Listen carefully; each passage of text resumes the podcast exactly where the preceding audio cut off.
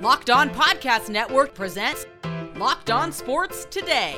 The biggest star in college basketball beaten in the championship game. How did L S U take down Caitlin Clark? Plus, the men's national title no one expected, and the Celtics should be the favorites to win the N B A title. I'm Peter Bukowski, starting your day with the can't-miss stories and biggest debates in sports. You're Locked On Sports Today. Searching all major sports. Found. Let's start with the biggest story. This episode is brought to you by FanDuel Sportsbook, official sportsbook of Locked On. Make every moment more. Visit FanDuel.com slash Locked On today to get started. Caitlin Clark came into championship Sunday as the headline maker, but it was L S U, a hot shooting L S U. Angel Reese put in fifteen and ten, sets an N C double A record for double doubles in a season, and L S U one oh two to eighty-five. They win their first title in program history. Uh, Isabel Rodriguez, not Angel Reese, joins me now from Locked On Women's Basketball. And, and Isabel, this is a game that started off really, really fast. The officiating got in the mix a little bit, and then the hot shooting of L S U really took off. What clicked for, for this L S U offense? Yeah, I mean, I think there are a couple of different things, but the thing that stuck out to me was by halftime, Angel Reese had taken two shots, and the team as a whole had scored fifty-nine points. Mm. Um, and so it was really those role players that came out of the woodwork and really made a difference today. I mean, Jasmine Carson um, in particular stands out. Um, she had over twenty points. Uh, I can't remember the exact number, but she really made an impact in the first half, didn't miss a shot um, in the first half, and including like a, at least five three-pointers, I think it was. Um, and so just really able to get hot from the three-point line, which is honestly not something we really we've really seen them do to this degree up until now.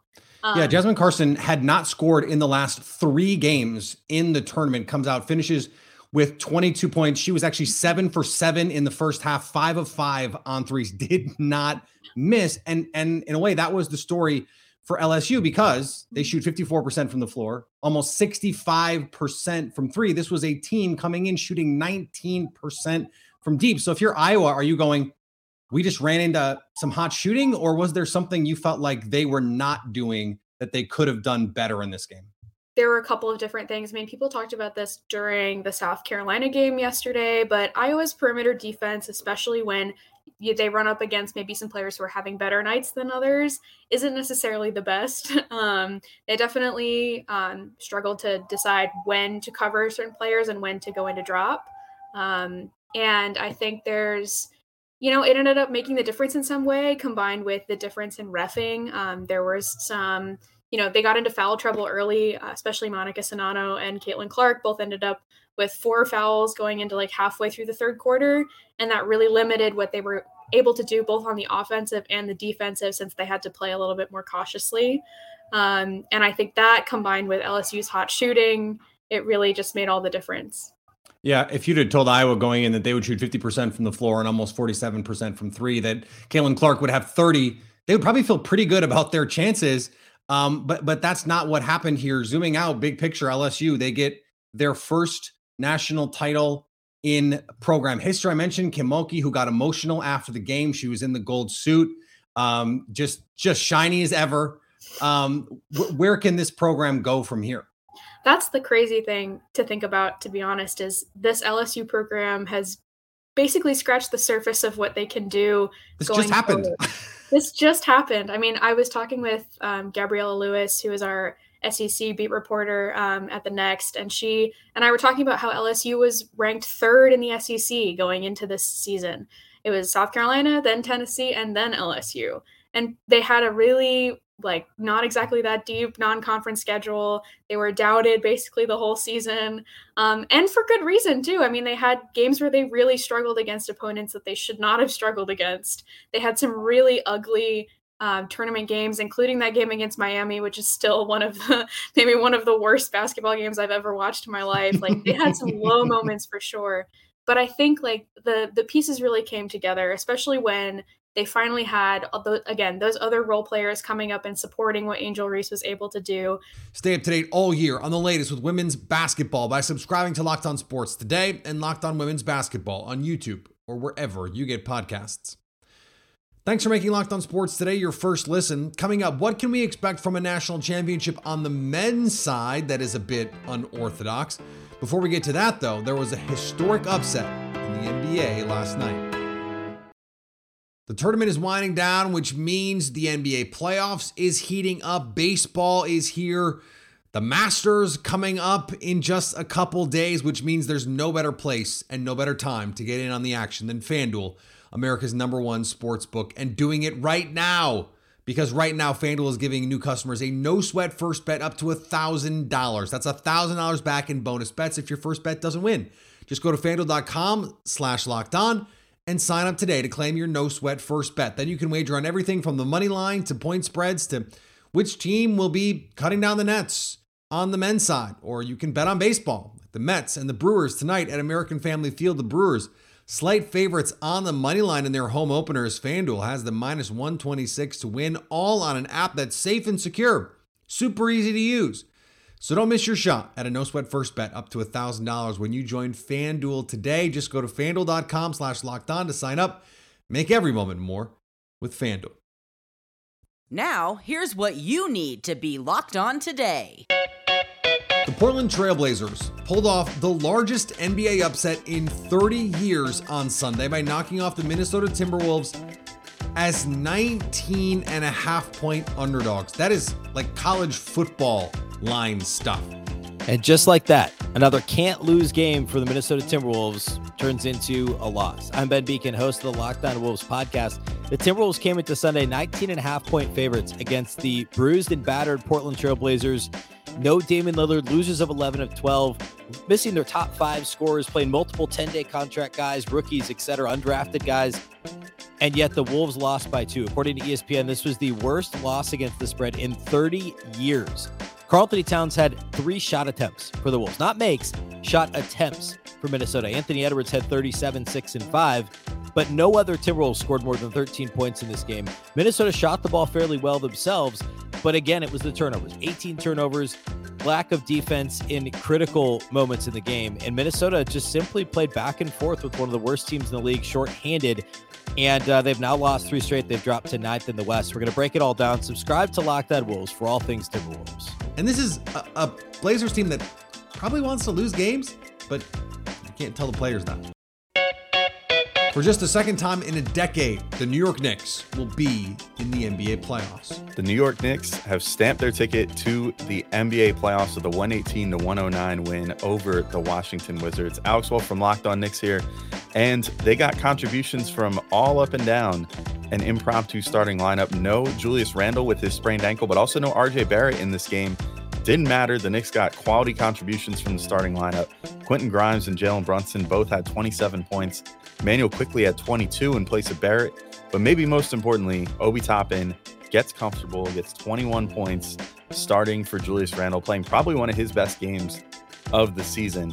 And these last three games, you should definitely look to get Obi Toppin comfortable and ready for the possibility that Julius Randle might not be there for the first game or two of the playoffs, thanks to that sprained ankle. So we'll see how it all goes. Plenty more to talk about on Locked On Knicks, including the quest for the five seed. So that's all coming up on Locked On Knicks.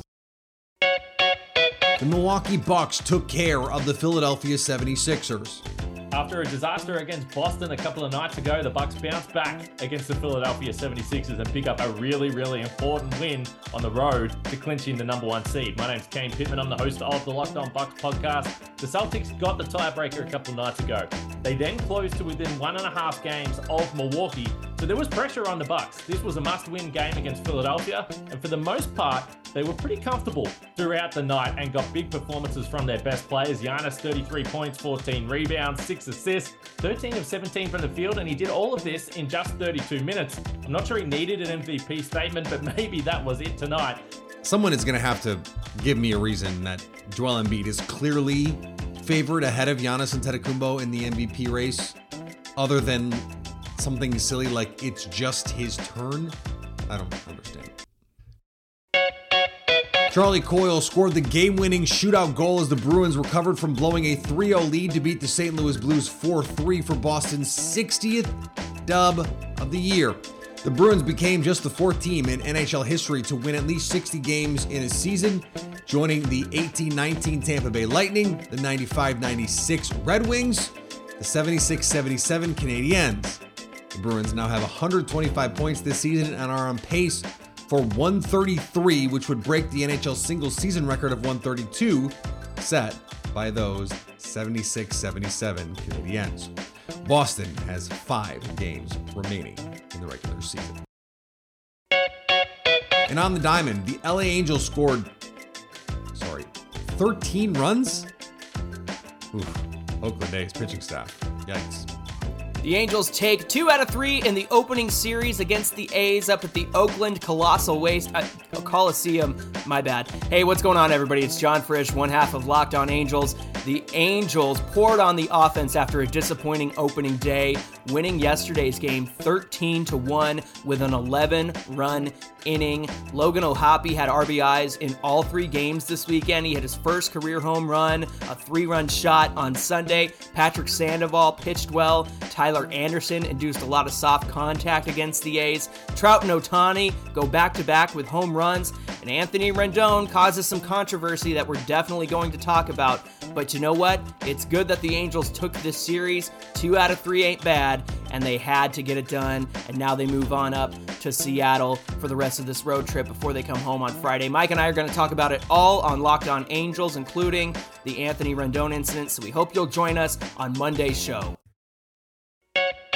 Here is another story you need to know. If L S U and Iowa wasn't enough in terms of national championship stakes and drama and man, post-game discourse on Twitter, and there was a lot of that. Then, hey, we got another one of these. We've got UConn and San Diego State for the men's national title, and it's going to be a lot of fun. It's going to be weird because the, the men's tournament has been weird this whole time. Andy Patton from Locked On College Basketball joins me now. And, and Andy, this is a, a little bit of an anticlimactic finish in a lot of ways to what was a really fun game. We haven't really felt... Isaac, uh, and, and I talked about this last week, mm-hmm. about usually in these tournaments, we f- we feel the upsets at some point, and it degrades the quality of the games. We haven't mm-hmm. really felt that on the men's side to this to this point, even if the teams haven't been the names we're used to.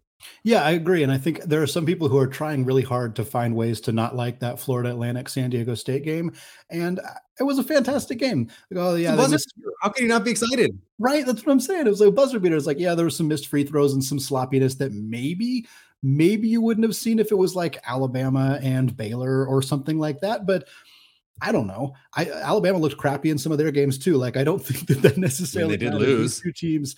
Uh, San Diego State has played just fantastic throughout this N C double A tournament. And, and they play a style that is not the most aesthetically pleasing. And I can understand why some people might feel that way, but they win a lot of basketball games. The guards have been fantastic. And, and UConn, I mean, people have talked about, oh, there hasn't been a dominant college basketball team this year. There's no dominant teams left. UConn has been dominant, and, and they had a, a bad stretch in late January where they went two and six. Outside of that, they they have not lost at all. They did not lose to any team outside of the Big East in the non-conference. They haven't lost anybody in the tournament, of course. So this is a team that has been a flat-out dominant force. And I know that they didn't. They only got a four seed, which has kind of clouded some people's judgment on just the teams in this tournament right now. But I think if UConn was a one seed, I think the conversation we would be having around this tournament would be a lot different. Yeah, it's easy to forget. They were the number two team in the nation before mm-hmm. they went on that midwinter slide. Yeah. And as you pointed out, since that, that slide, that little slip up in the middle of the season, they have been spectacular. So I think that that leads us to an important point. This, this title, mm-hmm. I mentioned to Isaac on our show last week, this feels a lot like um, Butler UConn in mm-hmm. that title game, um, and and we we do discount titles, right? Mm-hmm. From t- from not every title is created equal. Sure. How do you think we are going to view this title? And and I'm going to ask you the follow up mm-hmm. right up front. How should we view this title? Because I think those are related. It certainly depends how the game goes, but there's a very good possibility that UConn wins this game by double figures. Yeah, it's not guaranteed. Which is all they've done in this tournament, by the way. All they've done is one game by double figures. Well, and I think that's the that's the takeaway. UConn, yes, they did not play a one seed. Yes, they did not play a two seed. And I think that that does matter. It is part of the conversation, but it's not their fault that Kansas lost to Arkansas. It's not their fault that Texas lost to Miami, right? Or that U C L A lost to Gonzaga. Look what they did to Gonzaga. They beat that team by twenty-eight points. Like they, I mean, they have beat everybody badly. Miami was the closest game, and it didn't feel that close, really, at the end of the game. I think that this run that UConn has put together, especially if they win by a decent amount, they don't have to blow out San Diego State, but if they win by a decent margin, we're going to look at this stretch and be like, this is a team that just blasted their way through the N C double A tournament. And I, I again, I think people are not going to frame it as as great of an N C double A championship as it maybe should be. But I think if they win this game, then it's it's a really, really incredible run. And I think when you compare it to previous UConn runs, people are going to look at this more like the cardiac Kemba run in twenty eleven or mm. their run in twenty fourteen, when in reality, this team is probably closer from a talent and dominance perspective to the oh four run with Emeka Okafor, or even the, maybe not the ninety-nine run. That team was really good yeah. with Rip Hamilton in ninety-nine. And I don't think that this team is is as good as either of those teams, but I think they're better than both that twenty eleven team and that twenty fourteen team. And I think that a lot of people aren't going to give them as much credit as they deserve. Of course, if San Diego State wins, it's a very different conversation that we're having. And that would be, it, people could want to discount that all they want, but that's a team that would have beaten Alabama. They would have beaten a very good Creighton team. They'd have beat a very good UConn team. That would be an extraordinary run for them. Stay up to date all year on college basketball by subscribing to Locked On Sports Today and Locked On College Basketball on YouTube and wherever you get podcasts. Coming up, the Boston Celtics have been playing the kind of basketball that the favorites to win the N B A title should be playing. Do you ever search for something on the internet that you don't want anyone else to know about? Do you ever think, I hope no one finds out I can't spell Antetokounmpo? I know most of you are thinking, well, why don't you just use incognito mode? Let me tell you something, incognito mode does not hide your activity. It doesn't matter what mode you use or how many times you clear your browsing history. Your internet service provider can still see every single website you've ever visited. That's why even when I'm at home, I never go online without using ExpressVPN. It doesn't matter who your internet service provider is. I S Ps in the U S can legally sell your information to ad companies. ExpressVPN is an app that reroutes your internet connection through their secure servers so your I S P can't see the sites you visit. ExpressVPN also keeps all of your information secure by encrypting one hundred percent of your data with the most powerful encryption available. Most of the time, I don't even realize I have ExpressVPN on. I have it on right now on my phone. I, I don't even think about it. It runs seamlessly in the background and it's so easy to use. All I have to do is tap one button and I'm protected for as long as I want to be. I have to actually think to turn it off. Otherwise, it's just on. ExpressVPN is available on all of your devices, phones, computers, even your smart T V, so there's no excuse for you not to be using it. Protect your online activity today with the V P N rated number one by Business Insider. Visit my exclusive link, expressvpn.com slash locked, and you can get an extra three months free on a one-year package. That's expressvpn.com slash locked, expressvpn.com slash locked to learn more. The Boston Celtics have been going through some things lately, but it seems they have put all of that behind them, as Wes Goldberg and Gavin Shaw point out on a recent episode of Locked On N B A. And yet Celtics just keep cruising along. What really stuck out to me was they just went right at Giannis. Giannis as a defender is so scary, and they just went right at him, and they didn't care. Um, you had Jason Tatum getting him in isolation situations and just, you know, crossing, crossing him over, getting to his looks, getting to his shots that he wanted to get to. Defensively, they were building a wall in front of Giannis, so they were able to use their length, their athleticism to build that wall. When Giannis kicked out, they were long and athletic enough to close out on those shooters, which is something that Giannis is so great at, right? That's part of his, why he's so valuable to the Bucks, is he's able to, to collapse defenses and kick out the shooters. Most defenses don't have the athletes the way that the Celtics do, and so I thought they were completely locked in. I think they tried to, to make a statement and say, you know what? We know that you have the best record. We know you've kind of cruised to the number one seed so far. We know that people have been doubting us. Well, guess what? We're still here, and we should be the favorites. We're the team that represented the Eastern Conference in the finals last year. I get it. The Celtics have the best point differential in basketball. They just beat the absolute daylights out of the Milwaukee Bucks. That being said, the Milwaukee Bucks were playing their fifth game in seven nights. In fact, their fifth game in five different cities. It was a unique circumstance. And the Bucks, by the way, still have the best record in basketball. They still have the best player in basketball. And last season, The Bucks took the Celtics to seven games in the postseason without Chris Middleton. Chris Middleton is back. Drew Holiday is playing at an elite level this season. In fact, the game before that Celtics game, the night before, the Bucks run a back-to-back in that Boston game while the Celtics were waiting in Milwaukee for the Bucks. Drew Holiday scored fifty. In fact, Drew Holiday and Giannis were the first duo ever to have a thirty-five-point triple-double and a fifty-point game as teammates in the same game. And that's just one game. That's just Giannis and Drew Holiday. They still have a multi-time All-Star Chris Middleton in the mix as well, who is not even fully up to speed yet. I understand if you're going to make the Celtics the favorite, but they're not even the best team in the Eastern Conference right now. They haven't been over the course of the season. The record says as much, and that is with Chris Middleton missing more than half the season, Drew Holiday missing stretches of the season, Bobby Portis missing stretches of the season, and Giannis doing his normal rest. It is remarkable what the Bucks have been doing. They, they are still the favorites. And finally, now that Angel Reese has won the national title with L S U, her cousin has a chance to win the men's national title. Jordan Hawkins plays for UConn and grew up with Angel in Maryland. Of their relationship, Hawkins said, "I remember we were at the park. She was cooking me." Could be fun holidays for years to come with cousins winning both the men's and women's national title. Thanks for making Locked On Sports Today your first listen. Now go find your favorite team's Locked On podcast and make them your second listen. Coming up tomorrow, can UConn finish off their title run, or will we have a new face at the top in San Diego State? So at least until tomorrow, stay locked on sports today.